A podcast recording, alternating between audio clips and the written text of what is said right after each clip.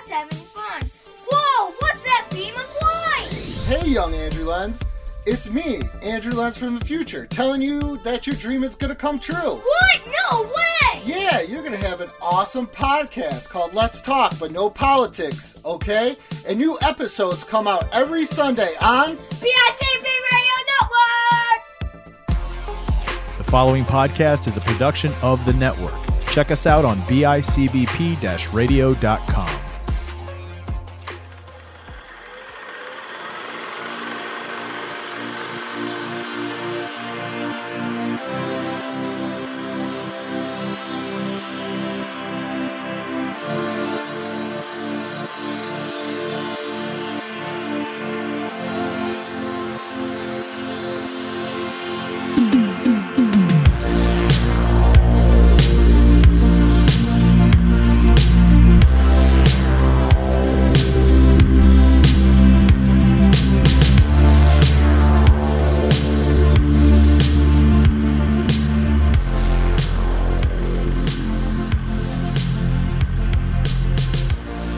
Everybody, welcome back to another episode of Silence Your Phones, your movie review podcast on the network, found exclusively at bicbp-radio.com. I am one of your hosts, Chris Chavez, joined as always by, I'm assuming COVID-free, Sean Fritz. Sean?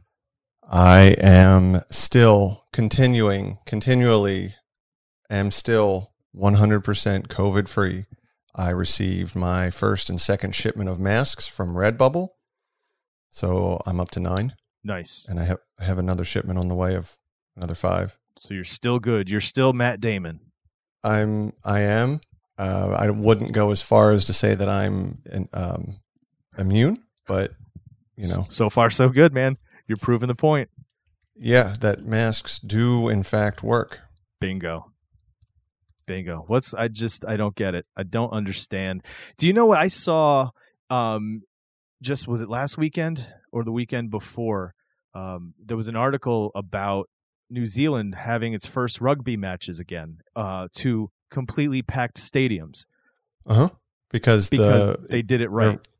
Yeah, and to your point, I did a virtual convention for Fayetteville at the end of July. I believe it was the end of July. Yeah. And they had to go virtual for obvious reasons. And if you're not up to the speed on that, well, all right, that's must be nice, right?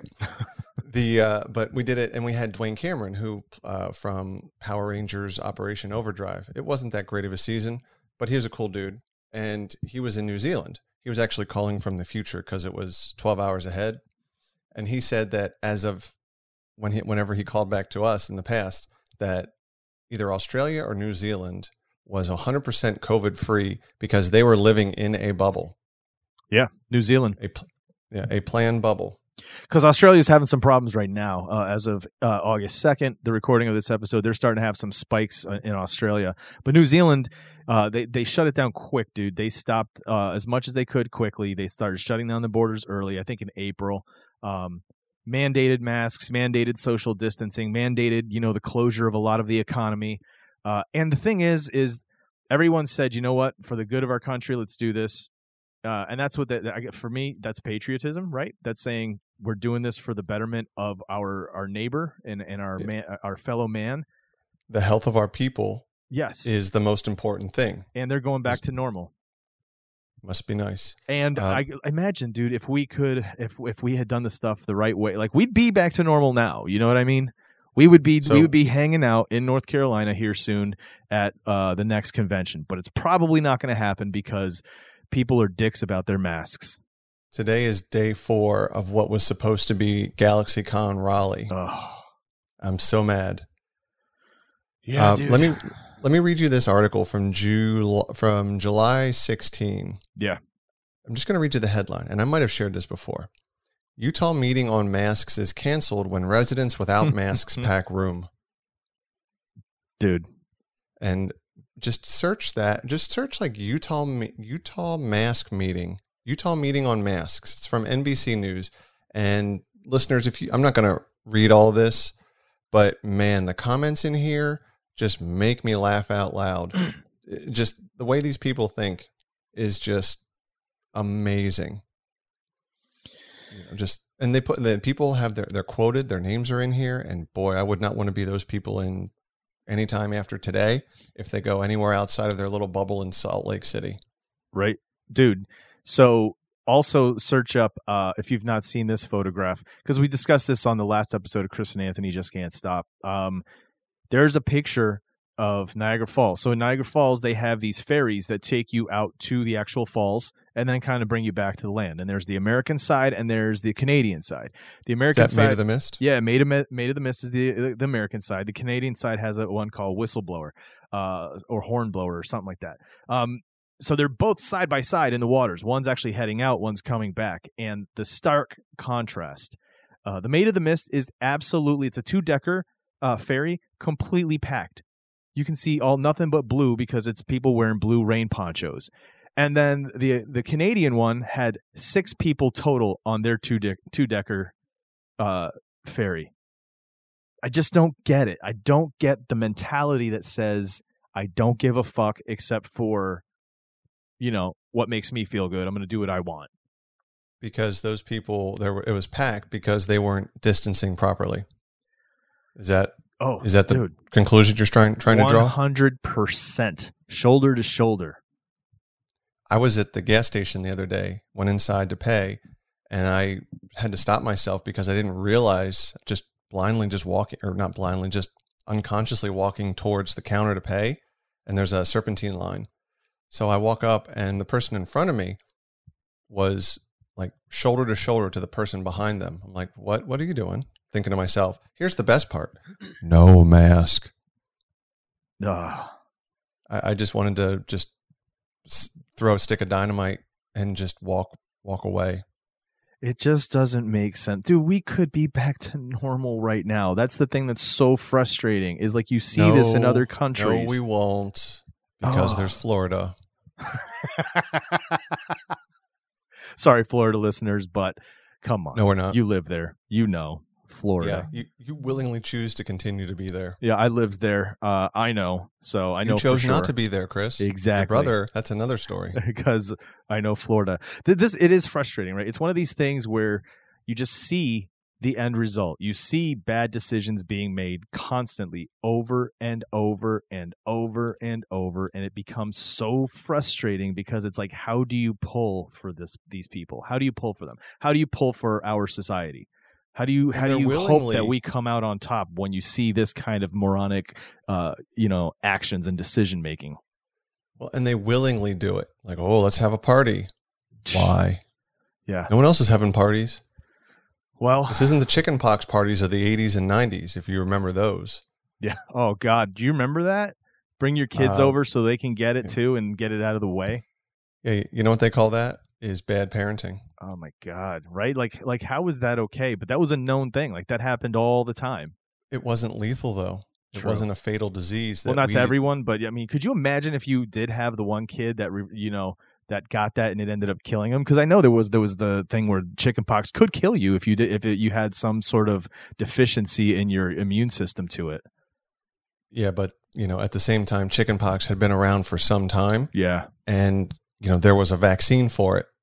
True. And there was also, such people such as myself who didn't get it as a kid were allegedly going to get it as an adult, but much worse. So, yeah, I mean, I'm still waiting. Oh, oof. Can you cut that out so that the podcast gods don't hear that? Yeah, you don't want that. But it is, man. It really speaks to the kind of it's weird. And I'm tying it right into the movie we watched for this week's episode because the movie we watched was that kind of a thing where you just keep seeing bad decision making happening over and over and over, and it just makes it hard to pull for the antagonist of this film. This week we're talking about the movie Uncut Gems. How you doing, Holly? How's it going? Hey, how are you? Good Pesach out. All right, Larry, you're a Jew again. Welcome back. I made a crazy risk to gamble. And it's about to pay off. So I want the Celtics to cover. I want the Celtics halftime. I want Garnett points and rebounds. What do you know? I don't know. I just know. Well, I'll tell you what I know. That's the dumbest fucking bet I ever heard of. I disagree. I disagree, Gary. What is that? I started this. Yeah. Are you serious? You're taking my money all over town, placing bets. I'm having very serious second thoughts. Are you serious right now? I know I fucked up. Howard, where's the money right now? Howard, got my money? Howard! Is it too late? I'm done. It means nothing. It meant nothing. Please. Give me another shot. You like to win, right? This is no different than that. Black June power, nigga. This is my fucking way. You think I'm stupid, Howard? You and your whole fucking family. I heard you resurface your fucking swimming pool. You know how that makes me feel? Never resurface. You think your life is more important than my life? I don't know who said that. I told you about how things were gonna go. You like the way things are going now? That's my family! Get the kids out of the house! You having a good time? Yes.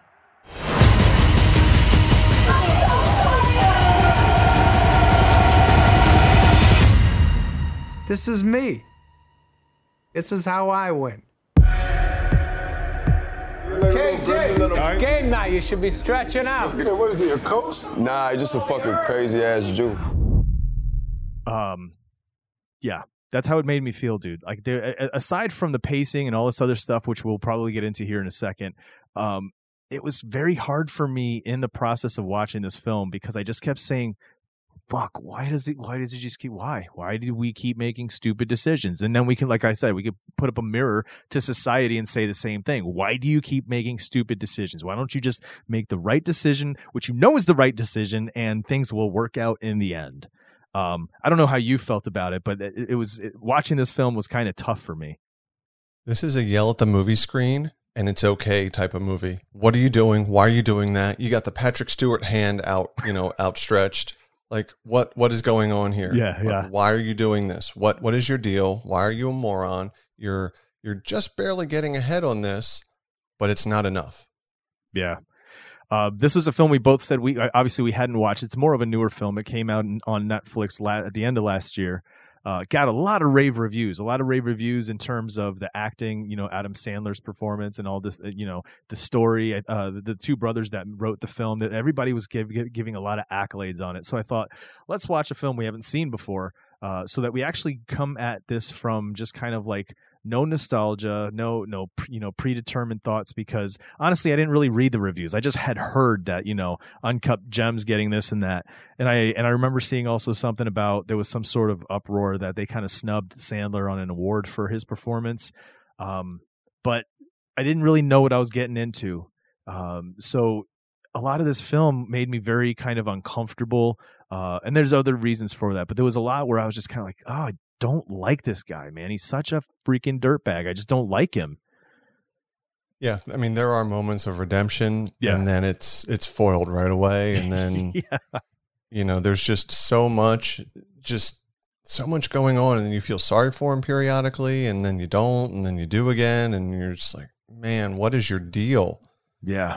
So everybody's a heel in this movie, really, is what it comes down to. Yeah. Yeah. I don't think that there was anyone on this film, not one person that I looked at and was like, okay, well, they're a pretty decent person overall. You know what I mean? I mean, there's decency in people, but everybody still had this thing about them that was just kind of ugh. So let's get into the plot.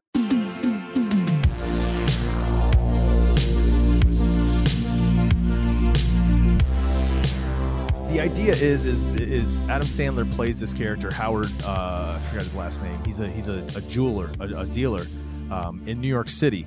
He's Ratner. Ratner, there you go. He's a fast-talking guy, right? He's a quick-dealing guy. He's one of these guys, he's got that kind of magnetic personality. Like, when he starts talking, you kind of, okay, let me come and see what this carnival barkers is selling, right? That's what he comes across as. Immediately, we get like thrown into the fact that he's got an issue. He's got an issue with gambling. He's got an issue with owing money to the bookies. And he does a lot of, you know, borrowing from Peter to pay Paul type of a thing, which is basically putting him on a fast track to a quick demise. And the idea behind this film is that he's got a kind of a card up his sleeve. He discovered that, you know, in Ethiopia, there's these black opals that are being mined. He got a big chunk of it uncut and was looking to put it up for auction to make money. And his idea is this is the money that's finally going to get him out of all of his troubles. But in the meantime, he's still got to duck all these people coming at him and deal with the fact that Kevin Garnett kind of felt like he kept trying to steal this thing, which was weird too, this uncut gem. That part was really weird to me. Like, Kevin Garnett thinks this gem gives him powers, and he's at the end of the movie, he's staring at it in the locker room during halftime. Like, yeah. Huh? Yeah. Well, yeah, it does play into the first time he comes across it. You know, and that's the thing. So that's the plot of this film is this character, which again, he comes off as just like such a, oh man, you can't like him, man. He's married with children, which they're already separating. He's got his own apartment and girlfriend. And just, you keep seeing what he's doing. He just keeps going to one person and lying to them to get them to give him some stuff so he can go and put a bet on this, and lies to them. You know what I mean? It was just kind of like, how do you pull for somebody that just is a complete asshole? Part of it too is that when you think he's finally going to get out and get ahead, or at least break even, yeah, which apparently that is not a thing to do, breaking even. He calls, like toward the end, he calls Arno, his bookie, and says, I got the money, come by and get it. And then he just changes the target. And so they're there expecting to collect, and he's just pissing everybody off. Yeah, he could have just gotten out of that. Just get out of it, you know? Oh, God, dude. It just, I don't know. It was a very, again, and that's how I kind of tied it to our opening too, with the frustration of all of these people not wearing masks. It's this frustration of just seeing this play out, seeing that, look, you've got the answer here. You've got the answer. You're good. Like, this will help you be done with it. But it's like his character couldn't help it. It was like he's one of these people who they're not betting to win. They're betting for the thrill of the chase, that chase of feeling the win, right? So once you get that feeling, okay, let's do it again. So have you ever met anyone that has a lottery addiction or seen anyone? Oh yeah, I've seen people like that for sure. So in a previous life, I used to, I had a second job at, and you had the addiction? No, thankfully, no. Oh, no, are you kidding? A second job wouldn't have paid for it if I had one. But no, I would like, I had a second job, and I would see people go to, it was a bullshit job just for extra money. It got me out of the house too.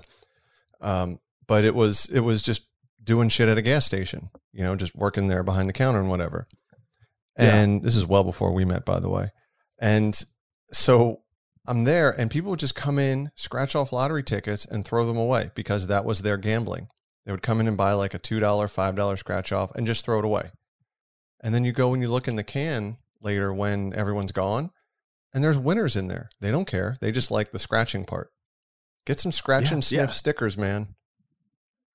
Well, see, that's the thing. There's a rush at coming at there might be something, right? And maybe though for them the small amount isn't enough. Like if it's not that big piece, then that's just not enough either. And then you get the ones that they go in, they win something, they come back and immediately buy 5 more tickets out of their winnings from the one ticket, and then scratch all those off and come back and it's like this constant loop of rip. Here's a couple more. Yep. Rip. Here's one more for you. Mm-hmm. It's the thrill of the chase.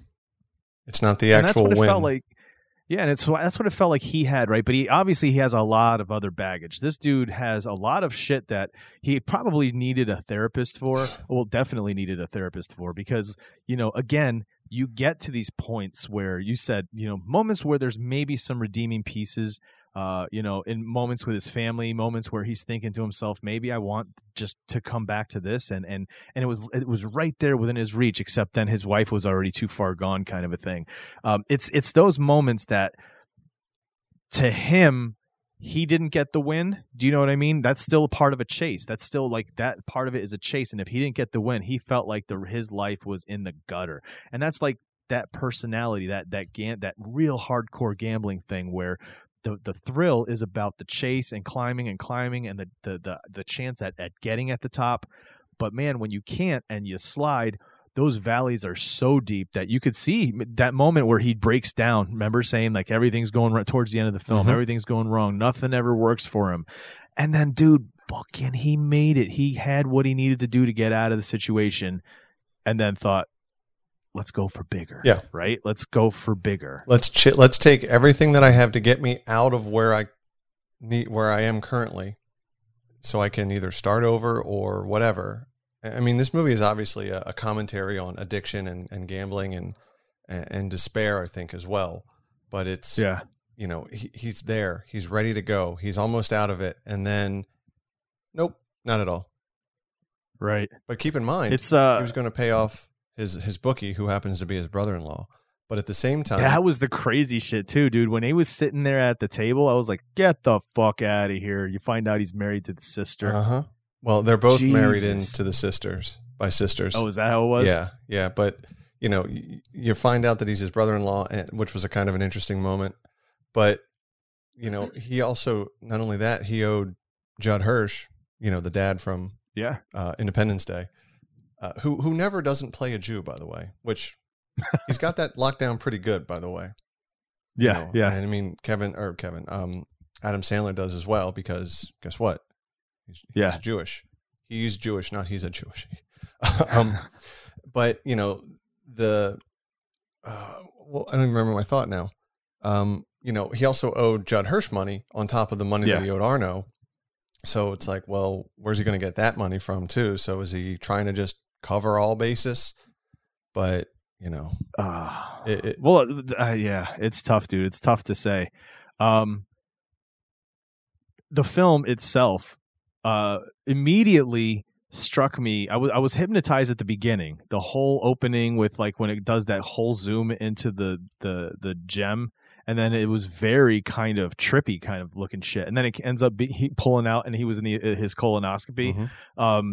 Stuff like that was just kind of becomes this kind of dream sequence, this kind of, or kind of moment of like, get ready, right? Like now, right now, this is the climbing. When you're on a roller coaster, this is the climbing. This is the strapping in and the slow climb to the top, because this is kind of chill. There's nothing that's like freaking you out. The second he's out of that colonoscopy, that it's over that edge of the roller coaster and down you go. And it feels like this movie just doesn't fucking stop.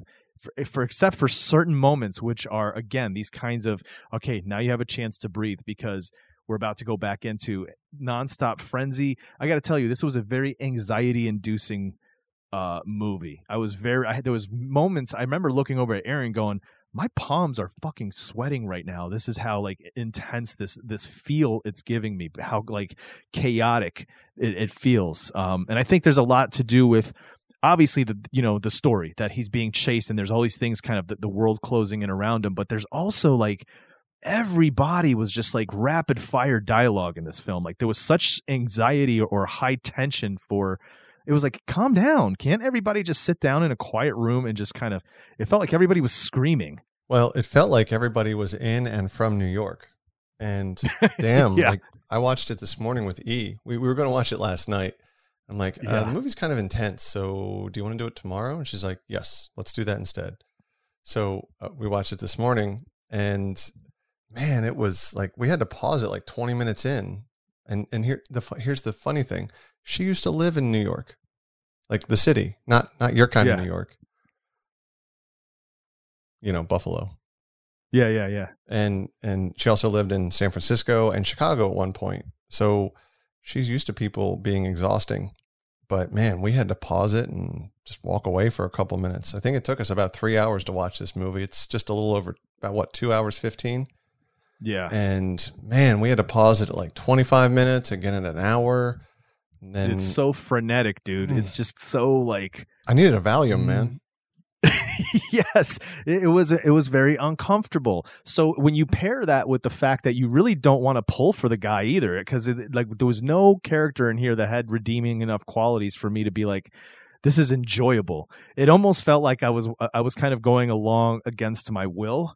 Do you know what I mean? Because every time there was this moment of where I could get control of the character and say, all right, make these decisions. Or as a movie viewer, there was a lot of times in this film where you start to think you know what's going to happen next, because they start to play onto these tropes where that, you know, oh, this is going to happen. Like there's a scene where he goes into his apartment, hides in the closet while his girlfriend's arriving, and he's calling her saying, you know, I'm not even there yet. I'm on my way. And so you hear her say, acting a little weird, like, oh, you're going to be there soon. Okay, I got to go. Like I got another call.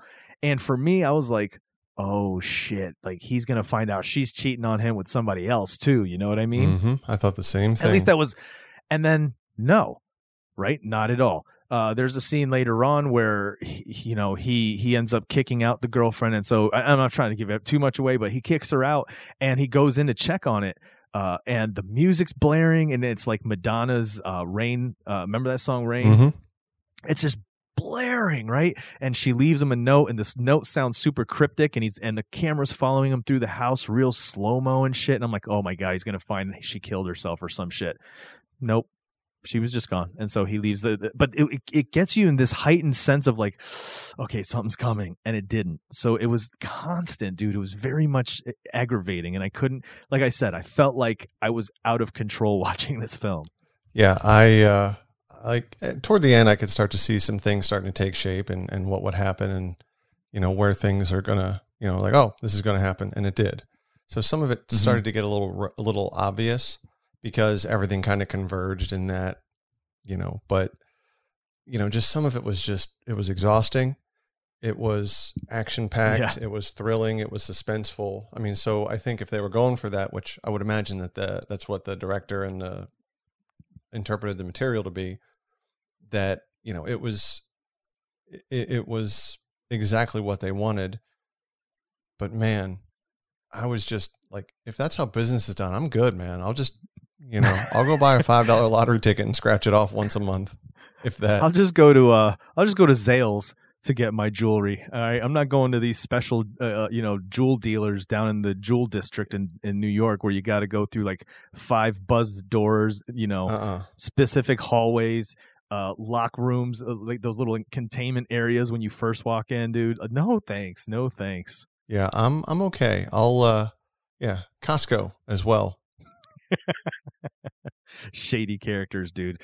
Speaking of shady characters, let's get into the cast. Let's get into the acting and actors.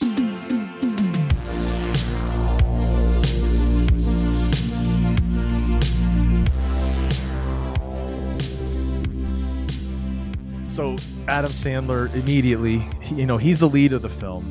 And I got to tell you, I love when he plays serious roles, because I know the dude has the chops. I remember way back in the day when he first did Punch Drunk Love, and that may have been one of his first serious roles, but it was one of the first serious roles I saw him take on, and I just remember just being like, holy crap, this is like the Adam Sandler that's like, oh, what's going on, you know, that doofy kind of college humor. Can you do the rest of the show that way? Oh, you know, I will. But he wasn't being Billy Madison or Happy Gilmore. This was him playing a serious character. Mm-hmm. And then I remember really knowing, like, this dude can do it. Did you ever see the movie Raino or Me? No, but I think I've heard you talk about it a bunch of times. Yeah, dude, we're watching that for this series, for this show. But yeah, dude, it's that was one of the ones that was like punch in the gut acting. And I was like, holy cow, this dude can do it. So not surprised at his performance, extremely impressed. Loved it, thought that this character, and I'll tell you why, because he made me hate him, because he made it so like I couldn't pull for him. That shows me he's a great actor. You know what I mean? Mm-hmm. Yeah, I'm sure. What do you want me to add to that? I mean, yeah, it was something else. Who else is okay, bro? Playing himself, Kevin Garnett. Now, when he first came on, like, so I know who Kevin Garnett is because I remember way back when he was first drafted, I think it was like 99 or 2000. I think he's out, like he might be like right in between our age, because we're like 2 years apart, I believe. Yeah. And I think he went right from high school to the NBA and was drafted by the Timberwolves. Right. And you know, our NBA expert, Johnny, would tell us, no, oh, you're wrong. He would just tell you you're wrong in the year. It was 95. Was it 95? Yeah, but still, he is around our age, dude. He was born 76. Yeah, that's, I remember he made headlines. It was one of those things that back then he was on the cover of Sports Illustrated. Yeah. Yeah. Yeah. He could, I mean, and I like the way he kind of played himself, but it was funny. Like you said, this weird kind of obsession with that stone. But I was saying, like, I think it points back to the scene where, he brings out originally and he's telling him all about it and talks about how, he's showing him pictures of the black Jews in Africa and all this stuff. And then he shows him this thing. I'm surprised he wasn't offended by that, to be quite honest. I honestly, I thought, like, when a white guy, I mean, especially in the current society that we're in, when a white guy says, I bought this for $100,000 off of these black Jews in Ethiopia, look at this History Channel thing. I'm surprised he wasn't like, man, forget this guy. I'm pissed off now because he's exploiting my people. See, he didn't say how much he paid for it until towards the end of the film, which I can't wait to get into that piece too, because I feel like that's super important and actually helped explain a lot about the character. Mm-hmm. But Kevin Garnett, dude, remember when he gives him that, what do you call that little binocular or whatever that thing is? The jeweler's lens or whatever. Monocle, yeah, whatever. It's not quite a monocle. It's like a jeweler's lens or something. Yeah, so he puts it on his eye and he looks into this opal, right? And then all of a sudden, here comes this kind of like psychedelic thing. He's looking at the Aurora Borealis. There's that. There's like, did you notice there was a quick zoom in of the pyramids from above? Yeah. There was a quick flash of Kevin Garnett. It was like one of his childhood school photos. And for him, it was like, holy cow, this thing has like my bloodline in it. Like I need this kind of. So I think that's where the mystical power came from for him. Like it was his destiny. Or density, right. Or whatever. To own it. And then what happens, dude, he puts on a hell of a fucking game that night, right? He walks away with it, gets a chance to borrow it, and puts on a hell of a game. So that just kind of reinforces it. So at the end, when he becomes almost kind of obsessive with it, he kind of reminded me, like in the locker room, he reminded me of, what is it, the Precious, what's his name? You mean like from Lord of the Rings? Oh, yeah. I don't know why the word Dolomite almost came out of my mouth, but... That would be hilarious. No, it was begins with a G, right? Gollum. Gollum, yeah. That's what he reminded me of, Gollum with the Precious, like him pulling it out and like caressing it and looking at sniffing it and stuff, dude. Mm-hmm. I was like, oh man, he's really bought into this thing. Heck yeah, dude. Who else? Oh, like you said, Judd Hirsch is in this. Judd Hirsch is a great actor, man. He really is. Been around for a very, very, very long time. Taxi. I remember him from Taxi. I was a little kid watching when that TV show was on reruns. I'm glad you didn't say Taxi Driver. And as a little kid, I remember watching Taxi Driver. Well, that's a weird statement to say. Let's see. The Weeknd. The Weeknd was in here, played himself. And that scene in the club, again, was one of those things to me that gave us a chance to breathe, right? When the music was playing and he was just kind of losing himself in the crowd and listening to the music, just those little moments was like, oh my God, I can freaking breathe right now because this is insane how quick this movie's going. And then, it just erupts again later on. Let me speak to that scene real quick. The imagery used and with Lakeith Stanfield, who played Damani as well, him and Julia... who was Julia De Fiore.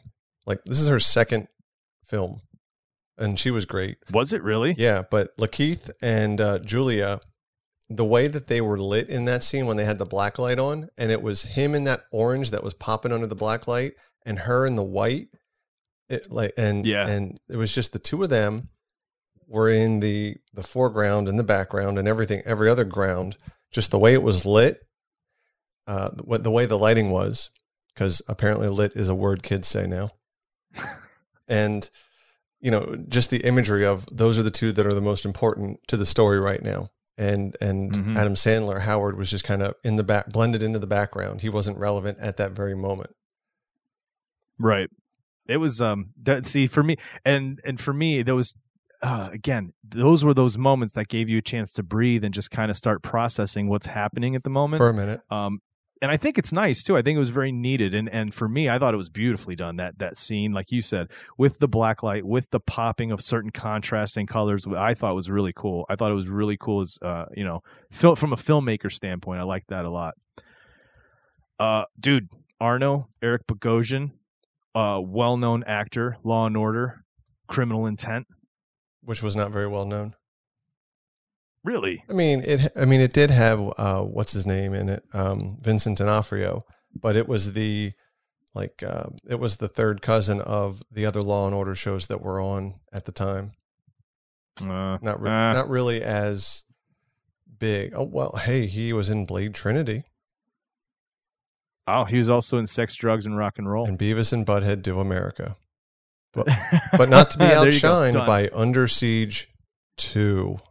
Oh, man, that is just a classic. We'll probably revisit that in the future at some point. Boy, I hope not. Oh, we're going to have to, because there's, yeah. Let's see, who else showed up in this film? You said the guy who played Demani, Lakeith Stanfield. Yeah.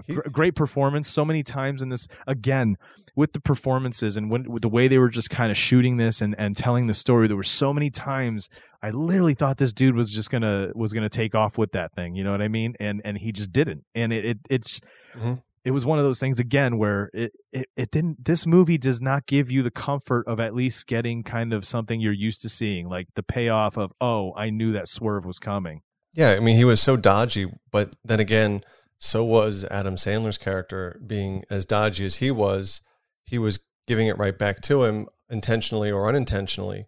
But like with his character, I didn't know at the very beginning what his deal was. Is he just there hanging out? Does he work there?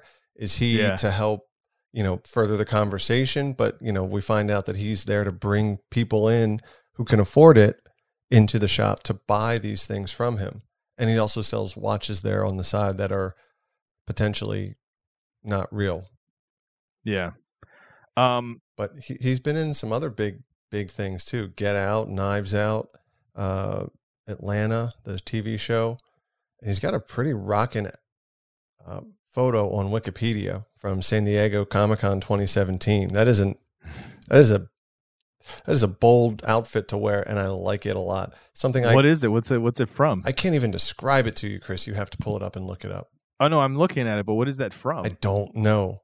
But it honestly looks almost like it's a leather suit with like from like mid sternum, it goes outward at a diagonal to his shoulders, and it's got a big old turtleneck. It's two tone. It's the white on the sleeves and the chest and the stomach, but black in that cutout. Yeah, and it kind of looks like an old Mighty Morphin outfit. It looks like he should be pulling a cowl down or something, helmet over it. It looks like honestly a palette swap of the Mighty Morphin Green Ranger outfit, minus the buckle in the middle. Nice. It's interesting, but I couldn't pull that off. I'll tell you that much right now. Nice. Two other very well-known actresses show up in this film, but only as voices. Yeah, I saw that. Natasha Lyonne. Mm-hmm. She's from... what else is she from? I can't think of it right now. It's... Oh God! The Orange is the New Black is the first. I know she was in American Pie. She's in something else. I can't remember the name of it. Is where I remember her from as well. Probably just American Pie. Yeah, she plays the voice of the Celtics staff member that he's trying to get all nasty with right before KG walks in. She was also in Blade Trinity. Oh, that's right, she was. And Scary Movie 2. And then, dude, the auction house manager that we only hear her voice on the phone that he continues to fight with, fucking Tilda Swinton, man. Yeah, big get. Like, who would have even? I would never have known that unless I wasn't looking at the Wikipedia page. That was actually, it's pretty cool to know. That's like a little piece of trivia. But yeah, dude, I think we've pretty much said all we can on the actors and acting. Unless you have any final thoughts on that. No, I mean, it was a great cast. I think it was just it was a full cast, but they did a really good job of kind of, you know, making them the character and not the person behind the character, playing the character. You know, how some movies would be like, oh, they live. Oh, that's Roddy Piper. That's Keith David. That's bad acting.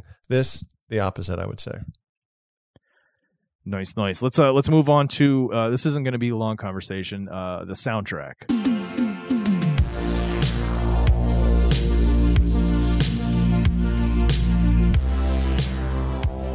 There's really not much. I mean, aside from The Weeknd having, you know, a few songs on there, and there was also, what was the other song? There's a song that plays when he's going to his apartment with his son coming up with him because he's got to take a shit.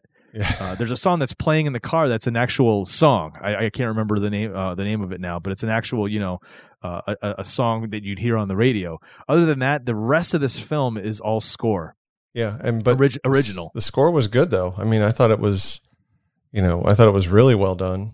You know? I wasn't expecting this score though.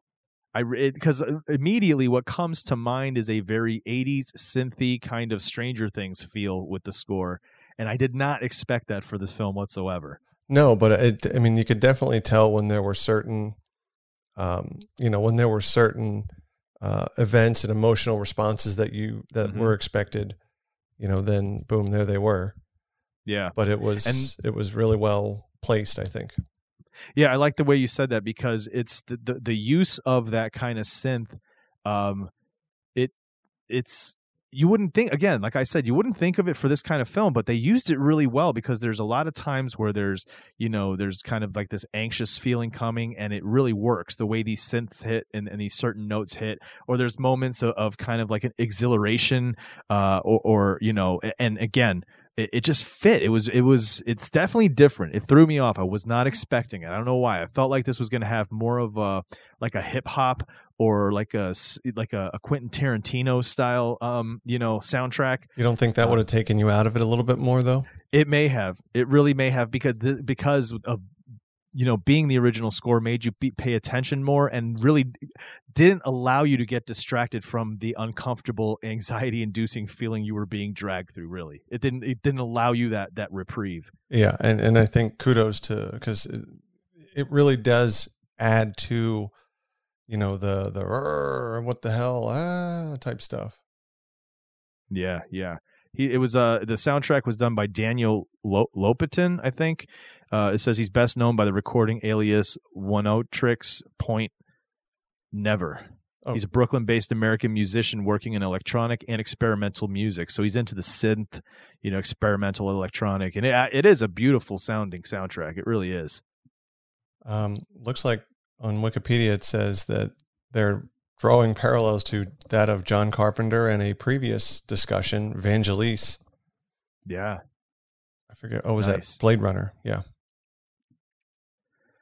Very, very nice, dude. But overall, I think it did fit this film, you know, like you said, the way they did it, you know, it accentuated a lot of the emotion and a lot of what was happening in the film. And so it went well. It kind of reminds me of A Scanner Darkly, right? Mm-hmm. Kind of like it just fit. It was part of the, if you're looking at a painting, it was just part of it. It was the, you know, the scenery that was involved in the painting. Yeah, it's the backdrop. It's the whatever, you know, the background to the foreground. It just adds to your whole experience. Yeah, yeah. I mean, that's much as I can say. There was not many songs to talk about. It was a good soundtrack, and a lot of them too were just clips from the movie too. The script, you know, just lifted and put inside of that audio for the soundtrack, which is kind of weird, because you'd think that would be separate, but I guess not. Yeah, I thought it was cool. All right, let's go from the audio to the visual. Let's look into special effects. Not many, right? There were minimal, but there were other things, like, unless you kind of noticed. So right away, the beginning, that kind of horrific looking leg injury. That looked pretty good. Mm-hmm. The miner's leg injury, that was pretty sweet. And that could easily be a practical effect. You know, have someone who doesn't have that portion of their leg create a fake leg and stick it on there. Yeah, it looked great. What else? Well, there was a couple bullets and some blood spatter, but that's not really typically not a special effect, like CG wise, more so practical, but. Yeah, still looked good. It wasn't the death scene in RoboCop 87, okay? It it was very realistic looking, and it looked good. There was also the that statement. The death scene in RoboCop, a cyborg robot person. A guy with just a face and a brain inside of a suit of metallic armor, arresting people and killing people. Think about that statement, Chris. What are you looking for, right? Yeah. But then how about the opening sequence, that whole kind of diving, and even in, at the end of the film, diving into the jewel or diving into the bullet hole and doing that whole kind of, you know, the idea is I guess, because that is a thing. There is a specific kind of photography in which they photograph gems. It's called it's the micro photography, you know. And so I guess that what they're trying to portray is what it kind of looks like when you start to delve into the deeper world of inside those gems. But again, obviously that's all CG. That's not, you know, practical. It looked good. I liked it. Like I said, I was very kind of at the very beginning of this film entranced. I felt like I was in a trance, just kind of following along that thing until we came out of his colon. I don't think that the colon, and I guess to go back to story, I don't think that the colon part is really necessary. That part in the story is just kind of there. Why not just have it come out of, you know, have it just pull right out to the opal where these guys find it, yeah, or out of the jewelry store, and then he's watching some, you know, this thing. I don't know. The colon was not relevant to the story whatsoever. So they could have had it. Yeah, I think they could. Else. I think there is a piece where it is, but I think it also speaks to they were doing things opposite of what you would expect, because the second we did that, Erin mentioned that. She goes, watch, we're going to pull out and now they're going to be holding this thing in the jewelry store, and it didn't happen that way. You know what I mean? So I think that's kind of a piece of that, where they're not going to let you guess what's coming, because they want you to feel this, like this anxiety for the rest of this film. And I think the colon scene is important. It's a red herring. Yeah. I think the colon scene is important in that, you know, aside from trying to, you know, avoid bookies and you know, gangsters and all this other stuff who want him dead, he's also trying to avoid death itself, because he's got in the back of his mind that he may have some sort of cancer, because during that scene he says, oh, there's a polyp there, we're going to do a little scan of that, or you know what I mean? Good point. I didn't think about that.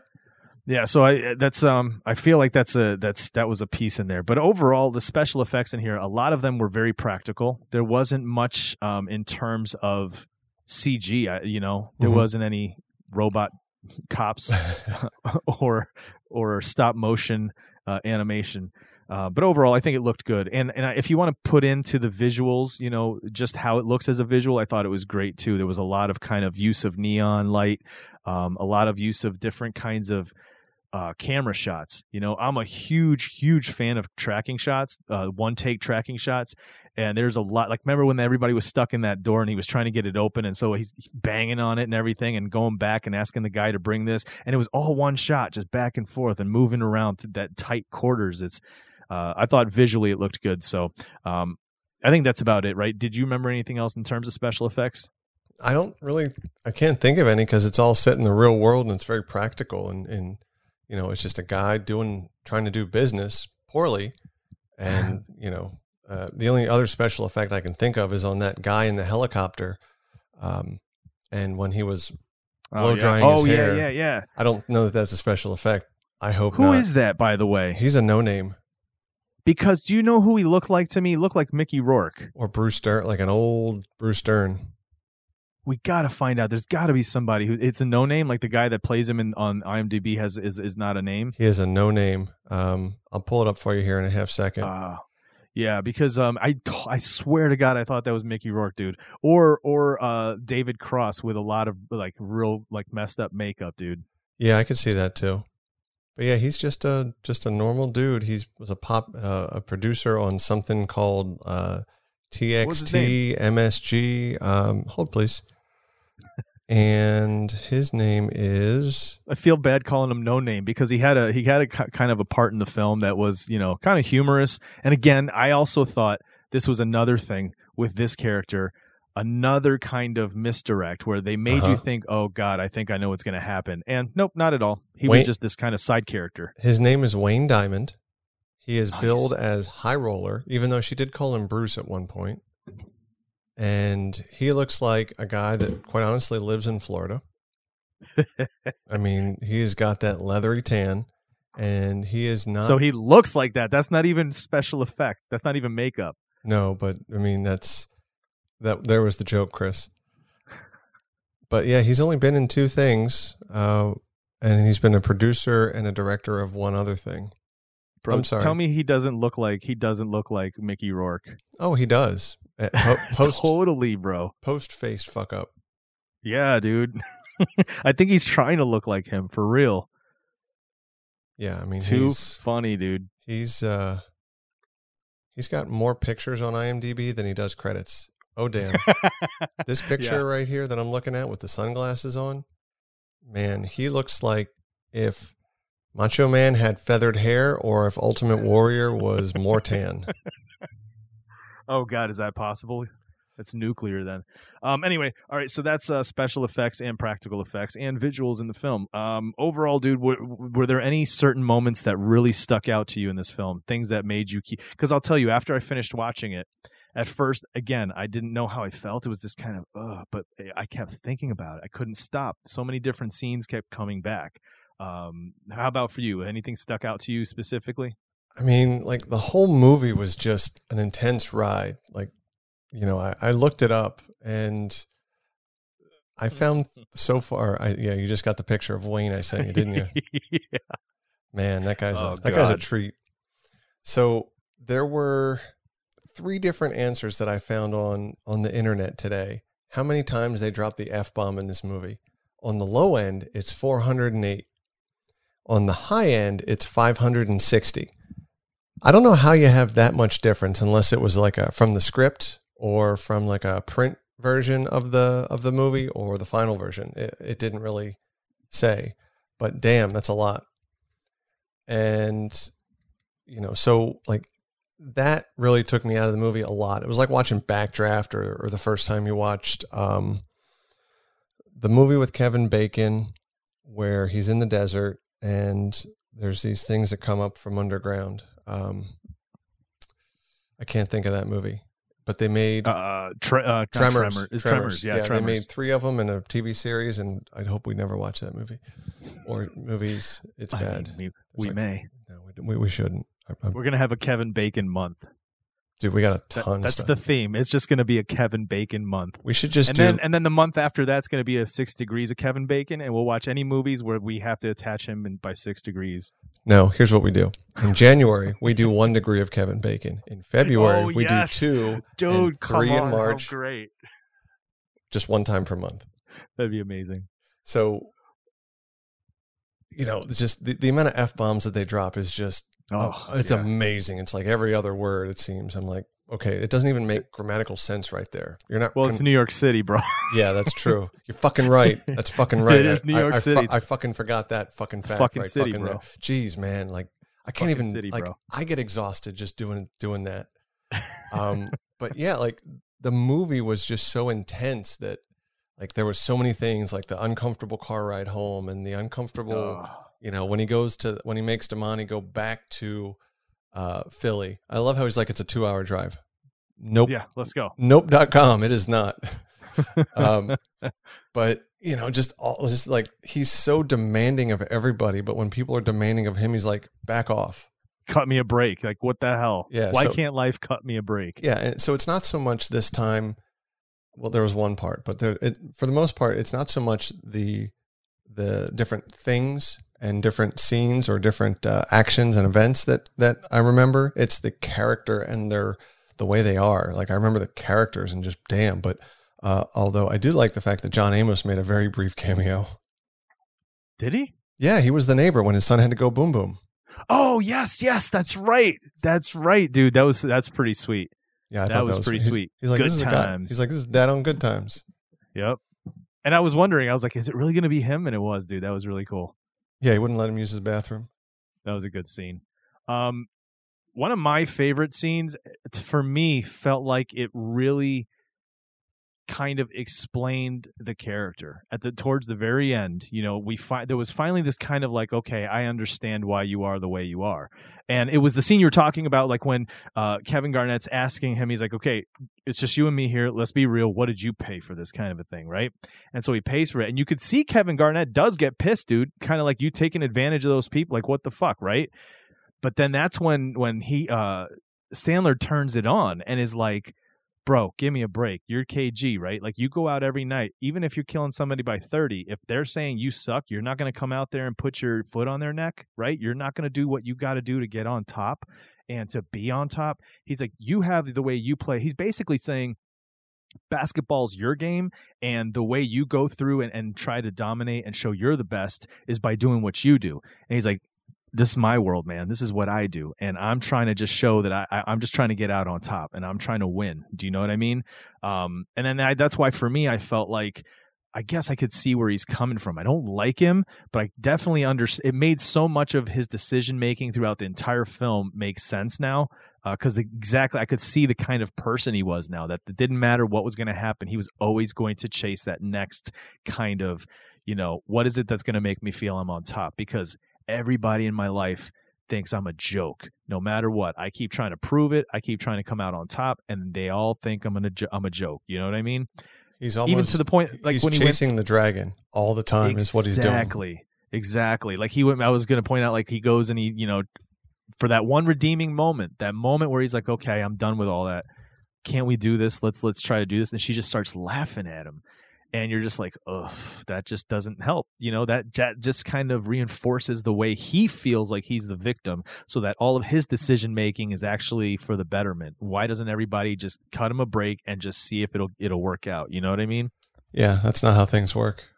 Yeah, no, unfortunately it's not. And the last scene I would have to say that really stuck to me was the very end. And so spoiler alerts, if you have not seen the film completely and for some reason you're listening to us talk about it before you've seen it, but I'm about to say something that does give away the ending. But dude, first of all, I don't know why he opened the door. Why not open the door that leads into the hall, right? Yeah, let them exactly out. But because he does, you know, the ending ends the way it did. And for me, I knew I saw that happening. I saw it immediately too. The second he was like, "Oh," I was like, "Oh no!" Okay, here we go, and then boom. Salt and pepper. Liam Neeson went into business for himself. Exactly. And, but for me, it was kind of like this is the perfect ending for this character. Yep. Because he went out happy. He was on top of the world. He literally finally won. And if he had survived, he'd have just been chasing the next one. Yeah. He went out on top. And that was literally laying there with a smile on his face. Yeah. He had a grin, that grin still on his face, laying there.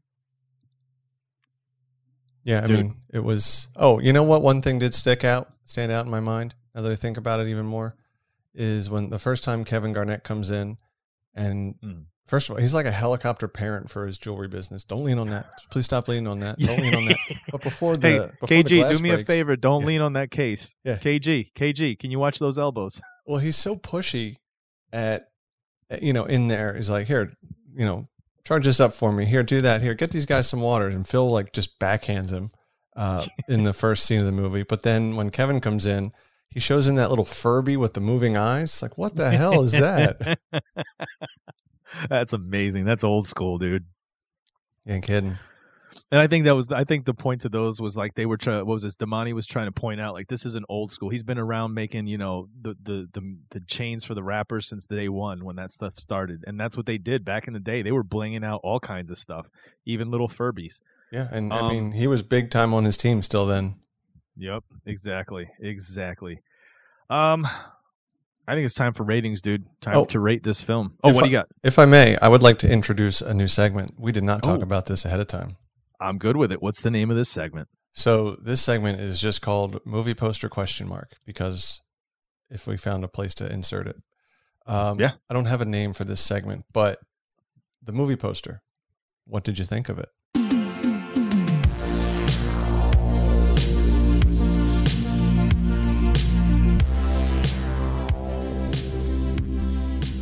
Underwhelming? Overwhelming? Does it draw you in? Does it not? And yes. The poster that I'm talking about is just the black and white with just a complete black shadow around Adam Sandler with the paper towels in his nose and him holding his face. 100%. I feel like it's so minimal, but the image they are showing gives you enough to go, what the fuck happened? Now I got to see this. I got to see what's going on with this. If you just search for a movie poster, Uncut Gems on Google, you'll find images, by the way, you'll find a ton of it, including one of them where he's holding the Furby and it just says Uncut Gems above it. It's just the Furby, but there I see that one. There are so many better ones that people have done, like in the vein of like him turning his face to the side and there's Phil, like half of Phil's face behind him. Oh yeah, I see that one. Covered by somebody else, and I mean, there's some other ones where it's you know, like the pawn shop one, which would be a really good, like the pawn, like the two diamonds, yeah, with the hooked arrow, and then the one, you know, the pawn symbol. Yeah, I mean, I get it. There's a Pulp Fiction version down below. I mean, there's a lot of fan ones that are really. You see good. See the Scarface version. Mm-hmm. Yeah, the Eddie Guerrero version. I do get it. It does look kind of cool. I don't know, but for me, there's something about the minimalist thing behind this, especially the black and white. It's got a kind of gritty starkness to it. The face that he's got on him, kind of base looking off. There's kind of like this. You don't know. Does he look defeated? Does he look worried? Does he look like he's anticipating something? Hold on. Yeah, dude. It looks. I like this one actually. Hold on. I'm sorry. I found a Photoshop version in the vein of Uncut Gems. It's called Unfluffed Korgs. And there's a corgi with those same glasses on. Oh, God. I see it. That's too funny, dude. Here's a good one, though. Like a basketball court that says Uncut Gems, like an overhead that says Uncut Gems in the middle. Like, that makes sense because there's a basketball player in the movie. Yeah, I could see it. I really could. I mean, doing all that, I really could. But in terms of what they did release, I think that is very... I like it. I'm taking it that you're like, it's not enough. I think it could be better. It could be more like, okay, so what else is going on in this movie besides Adam Sandler with like, and you're like, what is in his nose?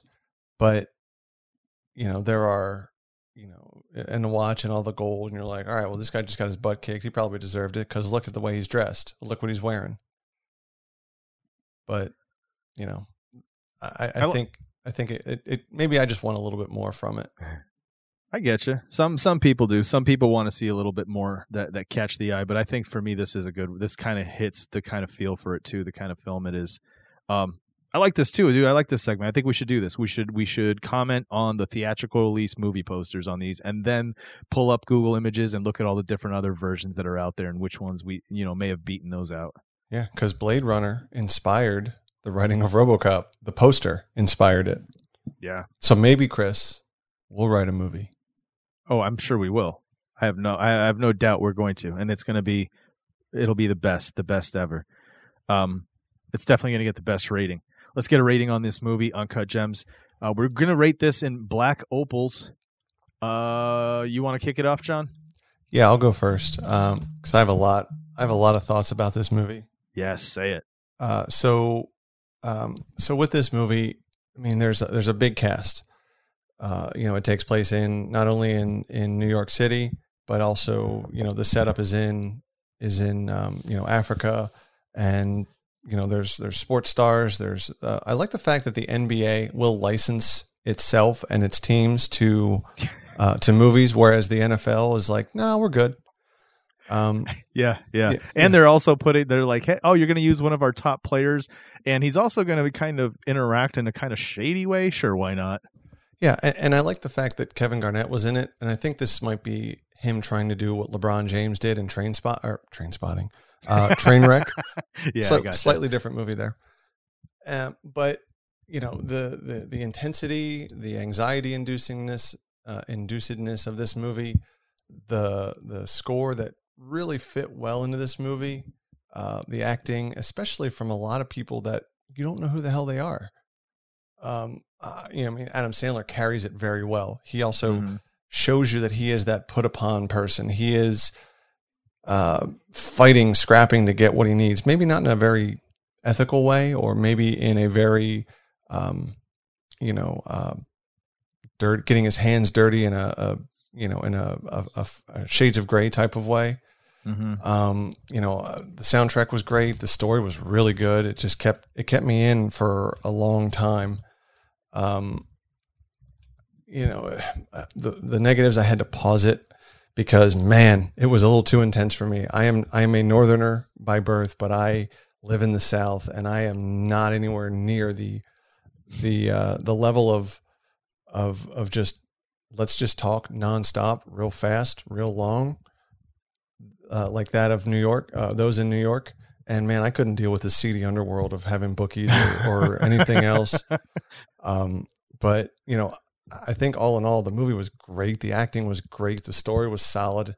And it's long enough that I don't think much was left out or cut. So I think honestly, you know, I wouldn't watch this. This is not a daily watch or a weekly watch at all. This is a once in a great while type thing.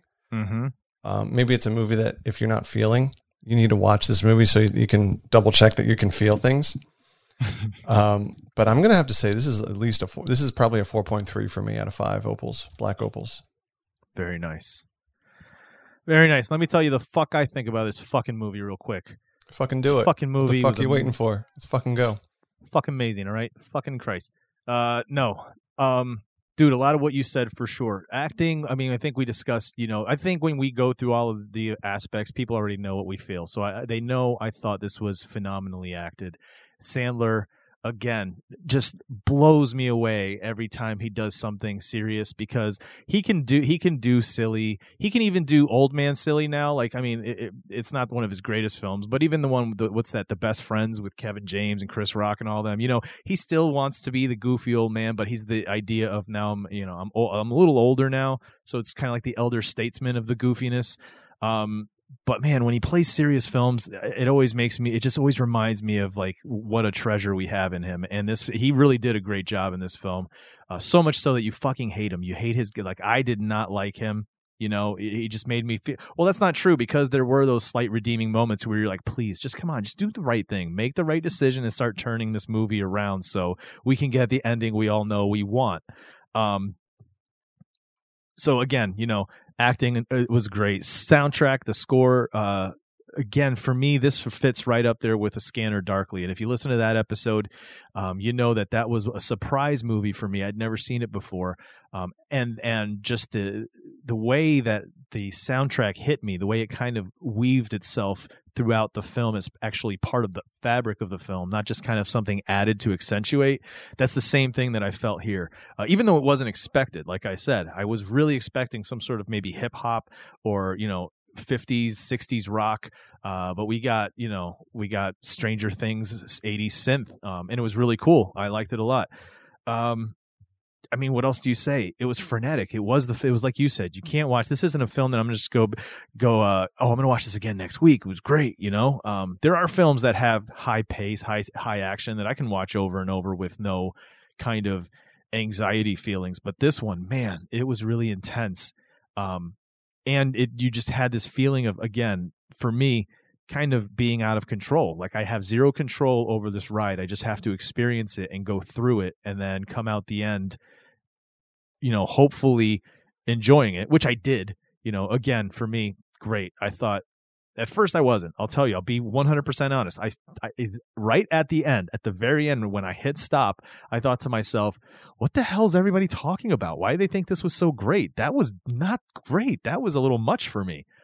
And then I just kept thinking about it and going back to the story and playing it out and really delving into the thoughts of the characters and motivations and then really appreciating the pacing of the film and realizing like what they were doing with it and how they were using it as effectively as they were.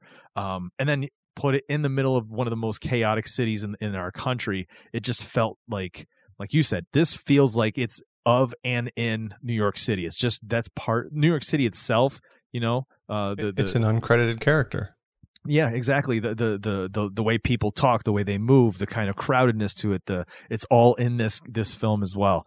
So I'm with you, dude. I think this is one of the better films we've watched I've watched in quite a while. And I'm putting this one at a 4.5 black opals. Not up at 5. I mean, I probably would have if I watch it again in the future. I'll probably see more and enjoy it for more. But this film, you know, it's definitely something to check out. And if you're a listener, look, if you're a listener that listened to this entire episode and listened to us break down all these pieces of this film and you've not seen it, just go see it. Trust me, we are not doing it any justice in the way we're describing it. I think we're pretty much hitting it on the head in terms of how it feels, but it's something to experience, at least in my thought. Experience at least once. Like you said, you're not going to be Sean watching this every other week. So neither is he. No, sir. So I think we can both agree that this is going to make itself up its way on our Silence Your Phone's DVD shelf for sure. For show. Uncut Gems, dude. Wow. What a film. Now, what do you got for us next week, dude? You didn't tell me ahead of time, so this is going to be a surprise to me. So I'm I'm now debating if I want to do that one or if I want to do another one. So I'm going to give you the choice. Oh, okay. So the first one, the first choice is from 1987, the classic G.I. Joe, the movie. Oh, okay. Or the other choice would be from 1989, another classic, Roadhouse. Oh, dude. Okay. Oh, man. It's a tough one, isn't it?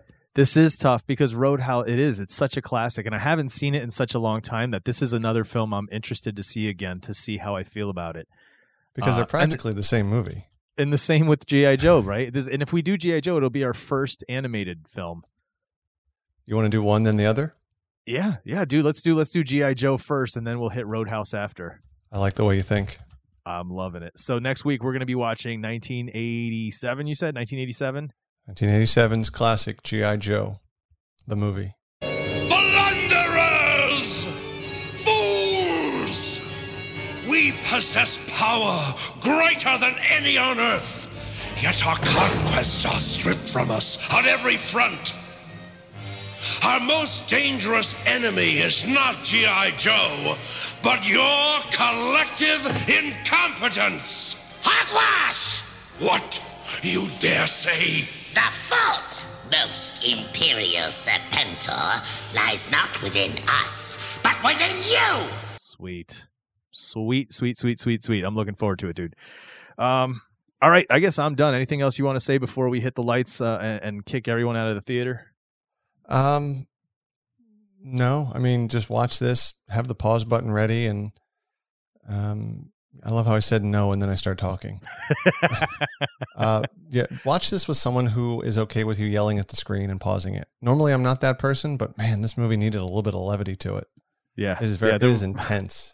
I remember pausing it at about an hour and 37 in going, isn't this almost done? And it said like another 38 minutes. I was like, oh, wow. Oh, I guess we got to keep going. It's like, and it wasn't for a bad thing. It wasn't like, oh, God, why is this still going? It was just like, it's not they live long. Yeah. Yeah. No kidding. Not like that whatsoever. Anyway, guys, thanks so much for listening to another episode of Silence Your Phones. We appreciate the support. Make sure you go ahead to iTunes, or it's not even iTunes anymore, Apple Podcasts. Hit over there. Make sure you rate us. Leave us a comment. Let us know how we're doing. We have a Facebook page or a Facebook group coming here soon. I kind of like groups better than pages, dude. I don't know. I feel like groups, it kind of makes people want to interact more. You know what I mean? It's not more of a just wait for whatever the podcast is going to post. So we're going to put something up on Facebook for listeners to kind of gather around and discuss the films that we have covered and will be covering. Other than that, make sure you check out bicbp-radio.com for all the other amazing podcasts on our network. We have grown as a network. Not sure if you're aware of this, dude, but we're up to 31 shows on the network now. I remember when I was the third show on the network. That's a badge of honor, man. That's a badge of honor. Oh, I know. OG. All right, guys. Thanks so much for listening. Once again, it is now time to unsilence your phones.